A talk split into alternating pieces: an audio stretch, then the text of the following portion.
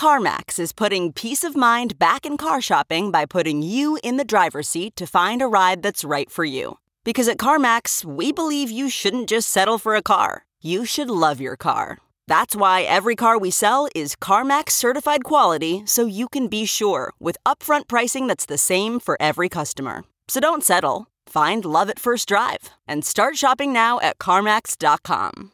CarMax, the way car buying should be. Okay, picture this. It's Friday afternoon when a thought hits you. I can spend another weekend doing the same old whatever, or I can hop into my all new Hyundai Santa Fe and hit the road. With available HTRAC, all wheel drive, and three row seating, my whole family can head deep into the wild. Conquer the weekend in the all new Hyundai Santa Fe. Visit HyundaiUSA.com or call 562 for more details. Hyundai, there's joy in every journey. I think the truth is we understand a lot less about how the things around us work. And understanding them does not mean you can replicate them. It goes without saying, but let me do it anyways, that the world is an incredibly and increasingly complex place. Modern life is built on a fragile web of technologies that make things easier by taking the need for expertise out of our hands, allowing each of us to use more of our time the way that we want to. Think about navigation, the simple act of getting where we want to go. Throughout history, this has been a substantial challenge, whether you're talking about navigating by the stars or even just reading a map. But today, most of us are using Google or Apple to do that for us. We tell it where we want to go, and they give us step by step directions to get there. On today's show, we're going to talk about that reality on a grand scale and what it really means when we say, and we didn't coin this phrase, no one's driving. But before that, let me introduce myself. I'm Adam B. Levine, and this is Speaking of Bitcoin. As always, I'm joined by the other host of the show, Stephanie Murphy. Hi there. Jonathan Mohan. Hey, hey. And Andreas M. Antonopoulos. Hello. So, Stephanie, you and I have been talking about this a pretty decent amount. Why don't you get us started here? What are we talking about? So, I was reading a series of articles a while back by Tim Maughan, who's a tech writer on Medium, and it's called No One's Driving. That's like his phrase. And I just thought it was like an interesting thing to talk about because he's talking about the kind of systematization of the world that frees up individuals' time, but it ends up building these networks of systems, in some cases that are interconnected and layered on top of each other, that are just too complex for any one person to understand, really. And so if something breaks, obviously the caveat with that is who's going to be able to fix it and who's going to even be able to understand how it's broken because we were increasingly relying so much on artificial intelligence and these really complex algorithmic systems of running things. And as examples of this, he cites things like not only the financial industry, which is what we talk about on the show, which has tons of bots and algorithms, whether you're talking about traditional finance or cryptocurrency, executing thousands of trades per second, you know, in some cases. And, you know, does anyone really understand that? Or can we wrap our minds around that as humans? To the global shipping and supply chain, which is actually connected with the financial industry too. But for example, the author says that he spent some time years ago investigating like how do supply chains work and living on a container ship. And he said the captain of the ship was getting these emails that told him to slow down the ship or speed it up. And they were automated emails, right? And he didn't know, like, there was no one really in charge of that, but he was following the algorithm's directions unquestioningly. And you can assume this was like a couple of years ago. So it's only gotten more complex since then. And of course, we saw just this March the Ever Given, which was a container ship that became lodged in the Suez Canal, blocking one of the major shipping routes around the world and the ripple effects that had on global supply chains. And still to this day, like the ship has just departed the canal, I guess, like just this week, yeah. because they finally hammered out a compensation agreement and meanwhile, there were people that were kind of stuck there. You know, it just shows like how kind of fragile these systems are and how really it's true. No one is driving. And so is this a problem? Like, is it the same as kind of decentralization and like free markets? Or is it like a dystopian algorithm that nobody really understands that's controlling everything? I thought we could talk about that. I find it fascinating how all of these things are kind of related to some fundamental concepts in mathematics and computer science. that have to do with our ability to predict systems. These systems are based on rules, they're mostly deterministic systems. And yet, we know from Gödel's incompleteness theory as well as chaos theory that we cannot predict complex systems that have feedback loops. And in some cases, our inability to predict these is based not simply on complexity. So, faster computers doesn't solve the problem. There are some things that simply cannot be predicted. The question is do we really need to predict and understand these systems? Or is it sufficient that these systems can be tuned and dynamically adjusted to balance out? And I think that's a really important concept. In fact, it's one that's been played out in science fiction a lot. You know, you often have this trope of a um, modern person going back in time and then trying to rediscover discoveries or reinvent inventions that they learned about, right? So, you know, if you were dropped in the middle of a medieval village, how could you use the knowledge of a modern person in order to improve life for yourself and others, or maybe even from an ego perspective, seize power and appear as a magical god among your fellow humans. And the truth of it is, as much as we like to think that our high school education, maybe in physics and chemistry and things like that, would allow us to rebuild modern civilization from scratch, I think the truth is one, we understand a lot less about how the things around us work. And understanding them does not mean you can replicate them. And the other aspect of it is that these systems do not exist in a vacuum. Many of the things we have today depends on these vast webs of logistics and supply chain to bring different materials together and then process them in certain ways that build up complexity over many, many thousands of steps. And you can't build all of that from scratch. It takes an entire planet working together over you know, perhaps decades, centuries even. Yes. When you were talking about a person, you know, going back in time to the medieval times and trying to recreate modern life, I was just thinking, like, could I even begin to create my own cell phone or a computer? and I was thinking about what would I need to do in order to do that? And then I was just like, yeah, there's absolutely no way. Forget even cell phone. Think something much simpler a clock a pencil, even. This is what I was thinking of. Nobody knows how to make a pencil. And there's a favorite essay of mine by Leonard Read, you know, which I think was written in the 1950s. It's called I Pencil. And it's written about how no one person knows how to make something as simple as a pencil.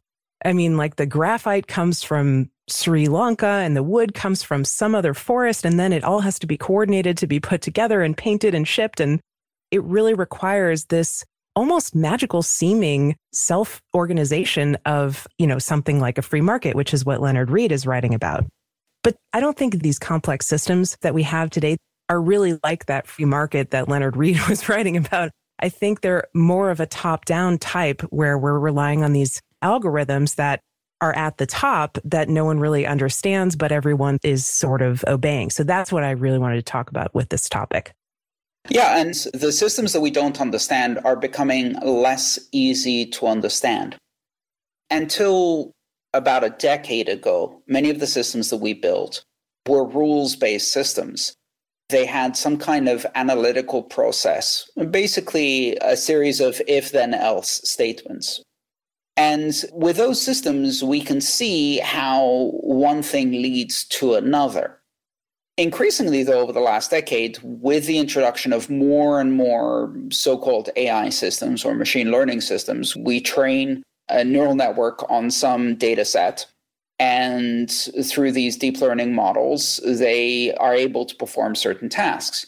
But the problem is that the biases of the data set infect our machines. And we've seen this happen again and again where various biases that existed in the data set because the data set was collected and curated by humans in the first place show up in our machine learning models.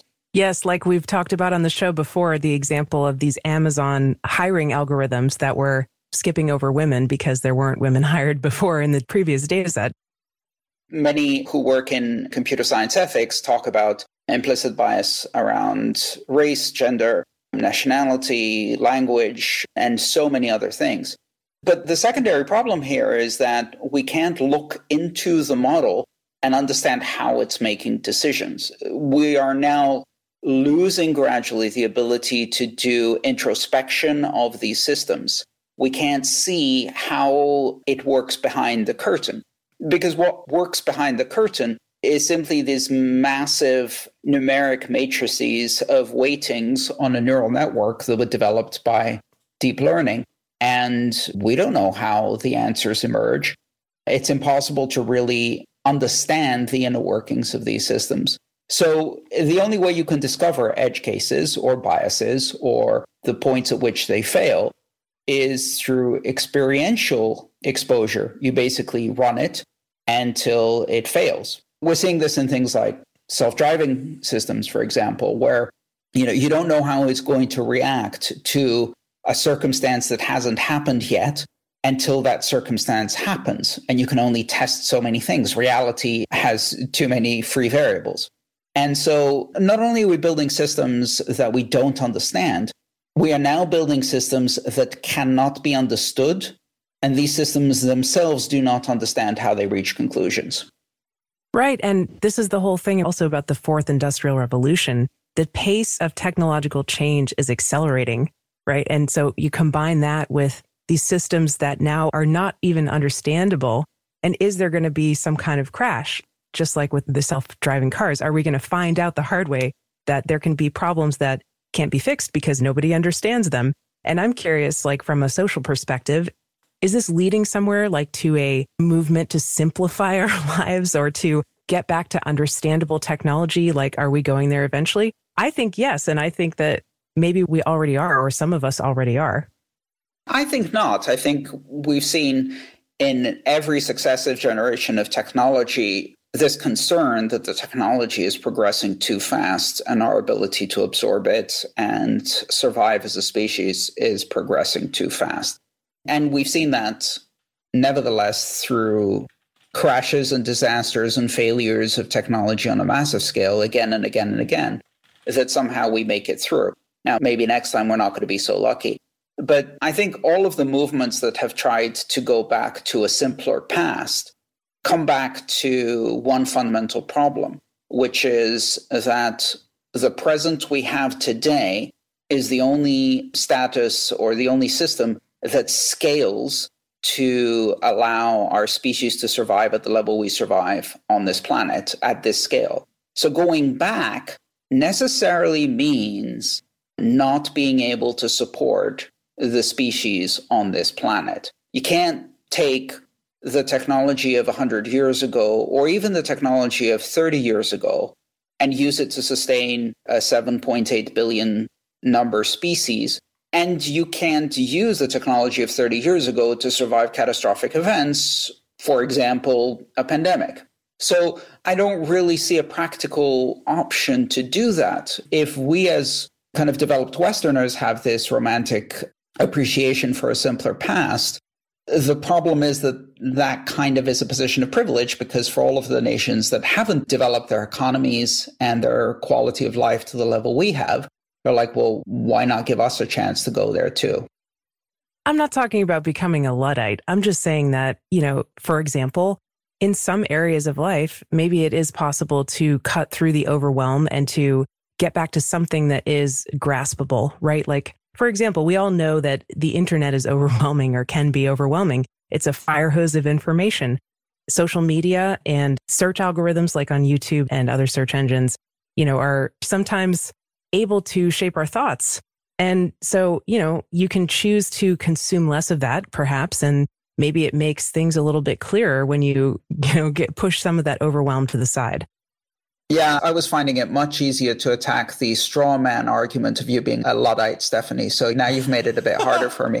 But I'll agree 100% with you because, you know, I think we all find ways to do that. For example, one of my rules for vacations is either massively reducing my connectivity or eliminating it completely. So no device vacation. And that's a welcome opportunity to get away from it all. I think we can find moments like that for sure.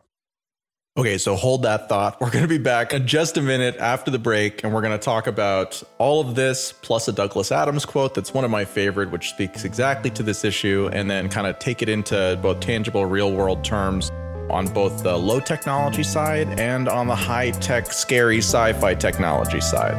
Back in a minute.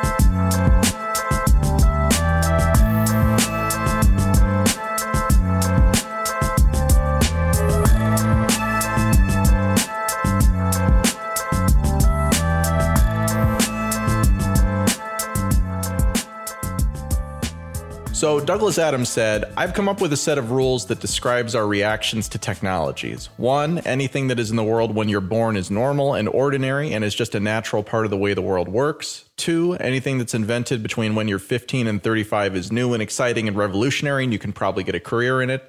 Anything invented after you're 35 is against the natural order of things. Love Douglas Adams. He has so many good quotes. But that one's really good because it talks about this idea that as complexity escalates, at some point we will hit a point where it's just too complex and we can't deal with it. And what this really kind of, I think, does a good job of illustrating is that it's not about us as individuals. We as individuals have the different technologies that we ingrain to, that we are native to.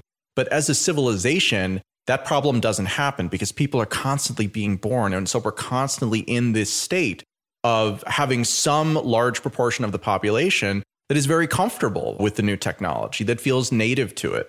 And so it allows us to kind of continue that. Now, if you ask my mother to put together something on Google Docs, she's probably not going to do it. She's more of, you know, like the 1990s gigantic brick of a laptop type of person. But I am completely native to that. But if you ask me to write something by hand, you're going to get something that looks like it was scrawled by an idiot because I can't write to save my life, but I type really fast. So you get this kind of interesting generational nativity if that's the right word, it's probably not, that I think does kind of patch into this. What do you think? Sure. For all of history, the Douglas Adams quote is totally true. Everyone has been saying, These kids today, I just don't understand their technology. But I think that if we combine this with looking at it through the lens of the fourth industrial revolution and the accelerating pace of technological change, it feels to me like maybe we are at kind of an inflection point where in the past, it was possible to kind of get with the program and catch on more than it is now. Because from this point forward, things are just going to be changing so fast that our human brains are going to have difficulty like catching on and understanding. And maybe we don't need to understand everything. Of course, we don't need to understand everything, right? Like that's what we were saying at the beginning of the show. The benefit of these technologies and these complex systems is that they free up people's time to not have to worry about understanding how to manufacture your own cell phone or how to grow your own food or how to make your own clothing. Of course, like if you did all that yourself, you would be spending your whole life just taking care of basic needs and then no progress would happen. But I guess it's just like, it's uncomfortable to think about that there are systems controlling things as important as global shipping chains and supply chains, especially when you consider the context of the pandemic and the last year and the financial system of the world, the traditional financial system, as well as the crypto financial world. And there are very few people, or maybe no one, that understand them. And certainly no one that understands the whole thing fully. it's uncomfortable. And I admit that. I like the idea that different generations within our species are experiencing technology from different perspectives. But I think it's also true as I believe William Gibson said, that the future is already here, is just unevenly distributed. yeah, that is Gibson. And so different parts of the planet are experiencing different parts of technological advancements too. And I think in the end, that's the saving grace, which is we're not a technological or futurism monoculture. We have massive amounts of decentralization of experience both generationally and geographically. that allows some people to beta test stuff on a small scale before it's rolled out on a bigger and bigger scale. And by the time it is rolled out on a bigger and bigger scale, a lot of testing has happened. And I think that keeps us safe from the kind of catastrophic collapses that one might imagine by rogue systems with unintended consequences. But then again, I'm always a techno optimist. So if the AI becomes too complicated for us to understand, I think what we do is we build an AI governor to run it. Are you joking about that? I hope so. I'm totally joking about that. Okay, good. That's a parody of techno utopianism, which is any engineering problem can be solved by a slightly more complex engineering solution. Did you guys hear about this infamous fat finger trade where somebody pressed a wrong button or okay, here's an article I found about it. Citigroup has officially lost the court battle to recover some $500 million that was accidentally transferred to investors in a Revlon debt deal. And it was called the fat finger trade because it was basically a mistaken transfer. And they were going to court to try to get it back, but the court said they can't get it back.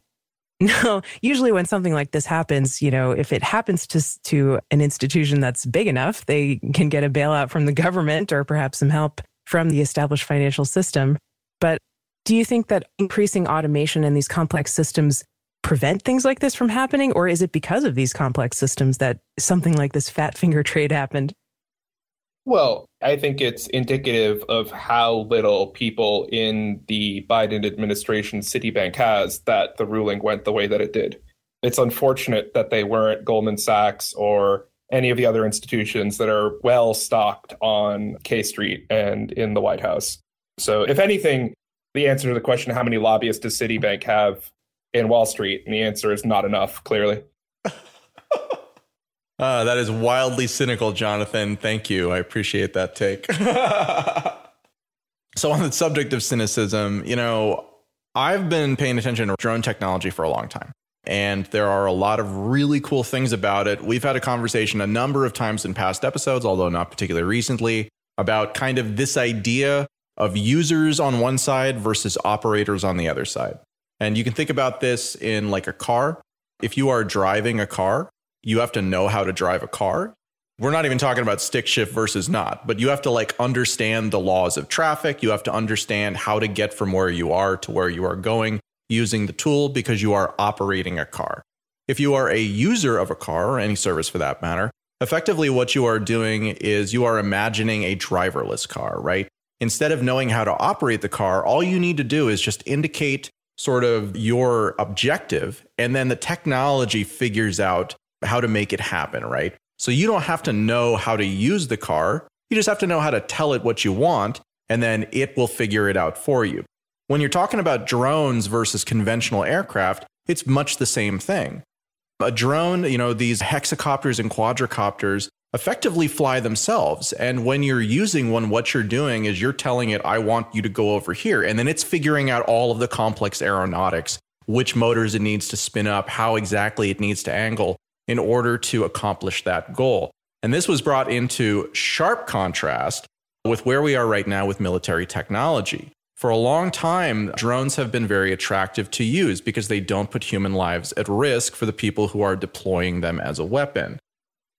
So, earlier this month, the Israeli Defense Force, or the IDF as they are called, deployed an AI controlled swarm of drones as a way to track down insurgents or terrorists within certain parts of an area that they were operating within. We're not going to get political about this. This is not about that at all.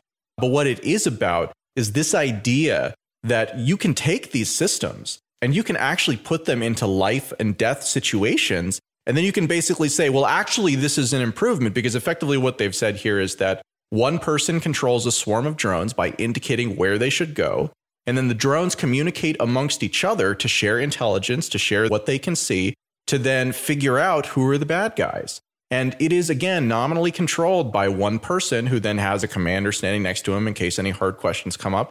But they've also said in this that if the connection is lost, someone jams the connection, or if the location is destroyed or something like that where the command operates, then the drones can basically act autonomously.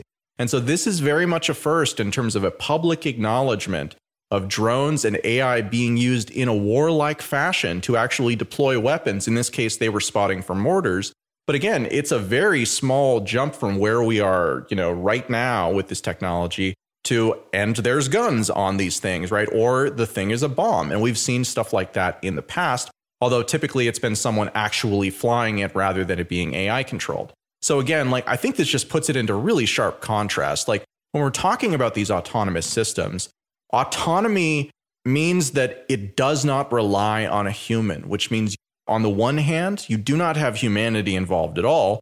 And on the other hand, you don't have any sense of accountability, right? If a drone does something wrong, who goes to jail for that? Like, is it the programmer who designed the software in the first place? Is it the person who deployed it to the environment where it then did something that was illegal? Like, how do you even kind of go down that path? I don't know the answers to any of these questions, but I think that in this topic, this is kind of the end goal, right? We talk about Skynet every once in a while because it's hilarious, but what's different? This feels like that's it. All right, Adam, what we're going to do is the first part in a 27 lecture series on Kant and moral agency. So I look forward to doing part one of 27 with you. Thank you, John. I do want to say, though, that what you're saying reminds me very much of my second favorite Onion article, which is in January after the Trump election. The Onion put out an article of a predator drone leaving a dead child in front of the steps of the White House. And it said, Predator drone leaves Iraqi child at front step of White House, hopes it brings back its master. And it's because these things have been going on for a decade. They're called signature strikes. The Bush and then Obama administration indiscriminately killed people on the basis of algorithmic parameters and didn't even give the kill order in the execution of it.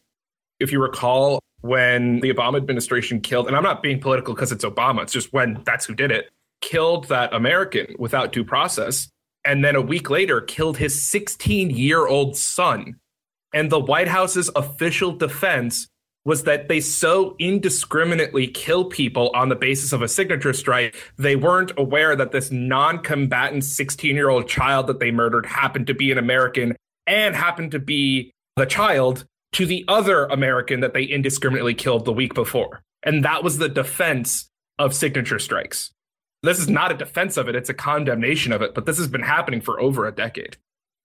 So, from a complexity standpoint, again, like it feels as if the arguments in favor of this have to do with this escalating arms race that we have. And when I say arms race, I'm not even talking about weapons or talking about war just generally, just talking about the kind of rush of technology to give us additional capabilities that provide advantages in whatever situation that we are in, even if it comes at the price of complexity that we can't predict and frankly aren't even trying really to control. You think about this and like draw it all the way back to, you know, like the move to automatic transmission in a car versus manual transmission, right? Like I know how to drive a manual car only because I had a manual car that I had to learn how to drive. Otherwise, I would not know how to drive a manual car. And most of the people who I know in my age group do not know how to drive a manual car that's not that different in terms of this removal of agency, right? But it's so narrowly focused to the determination about when the car should shift its gear up or down, right?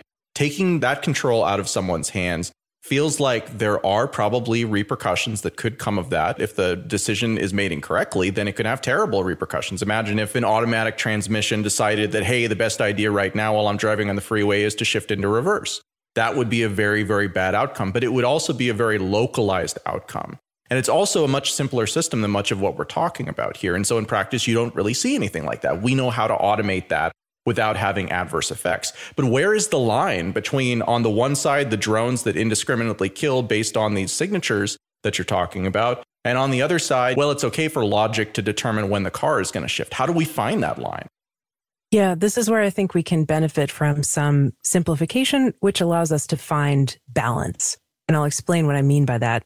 When you were talking about these weaponized drones, Adam, it terrifies me.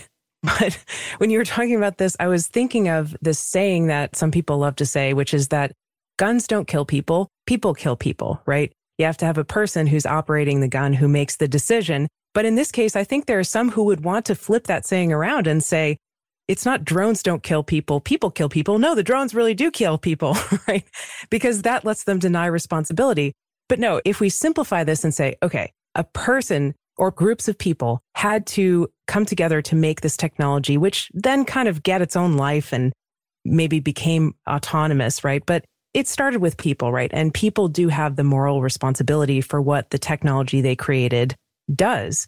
And as long as I think going back to the stick versus automatic transmission car example, Adam, that you gave, you know, earlier this year, I drove up Mount Washington in New Hampshire.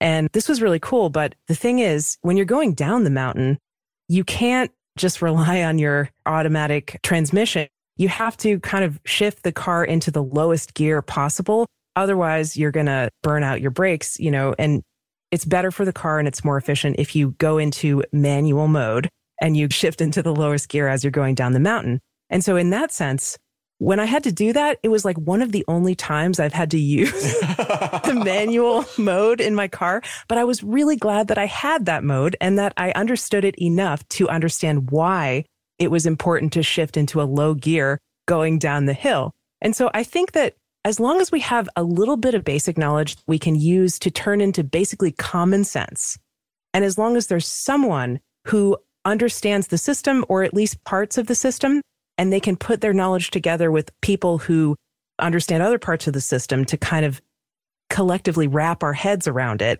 we're going to be fine. And that's what I mean about finding balance. Like, obviously, it's scary and dangerous if these systems are completely ununderstandable and it's like we don't even know where to begin. But if there are certain specialized individuals who understand at least like some parts of the system and they can put their heads together with others who understand other parts, we can probably still keep a grasp on the technology and repair it if needed or if things go wrong or steer the direction of where it goes in the future. So I promise at some point in the near future, I am going to stop talking about inflation so much, but I have to bring it up here again. So last week we talked with John Williams, the economist from shadowstats.com, which basically continues tracking like inflation and unemployment and GDP and all of these other statistics using the original government methodologies that have changed over time. This allows you to make apples to apples comparisons between the data that we saw in the 1970s, a period of historically high inflation, we are told, and today. And spoiler alert for those of you who didn't listen to that one, inflation today is basically as high as it was during the height of the 1970s if you use the same methodology. And the only reason why we don't actually see that today in terms of the official measures is because they have changed the way that it is measured. But they continue to pretend that it's an apples to apples comparison when actually it pulls about 8% inflation out. Okay, so, the part about this that is interesting to me is that if you look back at the rationale or the reason that led to this distortion in the way that we measure these statistics, it actually comes back to this idea of automating cost of living adjustments for the purposes of Social Security and government pensions. In 1972, the US Congress passed a rule basically that made it so that cost of living adjustments, which are intended to keep the value of the money that someone is being paid if they receive something like Social Security from degrading as inflation eats away at the value of the money, they basically automated that in 1972. It went into effect in 1975. The reason why they did that was because if you didn't do that, then Congress had to continuously vote on this stuff. And with inflation running high at the time, the thought was essentially that it's a losing proposition either way. Either we don't give them a cost of living increase and people complain that their value that we are supposed to deliver to them is degrading, or we do give them a cost of living increase and now we are voting to spend more money that the government doesn't necessarily have on this entitlement. So by automating it, you effectively take that out of control of Congress and you make it so that it's just something that happens based on the technology. It happens based on what's the best data that we have. That's what should determine it, not people. So now that worked for a couple of years, but you get to 1982, just seven years after this went into effect. And the compound result of that change is that payments to Social Security recipients had gone up by 94.4% in just a seven year period. So the way that they solved that problem, which obviously was a problem, basically they were faced with a choice that they couldn't get around, right? On the one side, either you unpeg it, you unautomate the system, which is an acknowledgement that it's giving people too much money because inflation is running high, or you let it continue to be automated and the automation winds up sucking up all the money that is coming into government to spend on many things, of which Social Security is only one. Impossible decision from a political standpoint, so instead they cheated. They changed the way that inflation was measured so they could pretend that the automated technocratic approach was still actually performing its function when in reality, it was stealing money from people in a compounding basis over the next 40 years. As you can tell, this is a little bit of a pet peeve for me right now as I've been digging into this. But that I think is the other thing is that even in these automated systems, even in these systems that are designed to take the control out of our hands, what we see is that when it really matters and when especially there are politics involved, what happens is they just fake it. They just change the rules without telling anybody, or they just change the way that things are calculated to get the result that they want, anyways, while pretending that it still is this technological or other basis, some type of expertise, right? that is impartial, when in reality, it is simply the guise of impartiality that is being put on top of a problem that is politically challenging to solve. And that right there, again, gets me back to this whole drone thing. The removal of responsibility from the people who are operating these systems, irrespective of whether they pull the trigger or not, is the most dangerous thing that I can imagine. I realize I've taken us down a dark path here, but I mean, like, that's my big concern about this. It's that on the one side, you get the technocratic stuff when it is the result that they want. On the other side, you get the, you know, whatever it is that they want by whatever method is necessary to generate that result. So it's a lose lose basically for people who are just trying to play by the rules, irrespective of the technology you're talking about. I don't know. I think I'm going to answer my own question here and say that I'm really comfortable with technology playing minor roles in systems that we can understand and that we can see. But as we get deeper into this stuff, it is just like there's so much that could go wrong here. There's so many problems that could emerge and so many ways to obfuscate who is truly responsible that that lack of accountability and the damage that I think is done to the process of accountability makes me very very concerned. Yeah, I agree. That's why I think we need human oversight and human accountability. Even if we automate the nitty gritty processes to technology, there needs to be that human element in there keeping it human. yeah. Which is why I fundamentally have a problem with Bitcoin's distribution scheme. What we need is a person at the top. An algorithmic distribution scheme is just too dangerous for something as important as money. To end this on a positive note, I think this will be truly the golden century of dystopian sci fi. So lots of good books to read. But I do actually think that we haven't delved into this topic as deeply as we can, which is the consequences of outcomes with uh, moral agency, with this concept of sufficiently decentralized and all the good ways that it's being applied, like with Bitcoin, and all the horrible ways that this concept can be applied. And thinking about, like, great, you know, sufficiently decentralized in the context of money means no one's responsible for the money system. But also, like, at what point could that concept and that structure be applied to, you know, like a valid re-implementation of a Nuremberg defense, you know? Yeah, you're raising like a really good point, Jonathan. I'm glad you brought this up because I wanted to point out that the series that inspired this show for me was, you know, No One's Driving. He wrote a whole series about it. And at the end of the series, it was like a really bleak ending. it was basically like, well, we're all screwed. We can't understand what's going on. Our world is being governed by these unknowable algorithms. So I guess we should just give up, you know? And I didn't want to accept that conclusion. Like, I really wanted a happier ending. And I was hoping maybe we could bring some more nuance and positivity to this concept. So maybe we can talk about this again in the future. But I thought it was a good conversation for now. Yeah, I agree. That was a good conversation and certainly a topic we'll be revisiting. It seems like something that won't be going away anytime soon. That's a wrap on another episode of Speaking of Bitcoin. Today's episode featured Andreas M. Antonopoulos, Stephanie Murphy, Jonathan Mohan, and myself, Adam B. Levine. This episode featured music from Jared Rubens and Gertie Beats. If you enjoyed this episode, send me an email at adam at speakingofbitcoin.com or just leave a review on your favorite podcast player. And until next time, thanks for listening.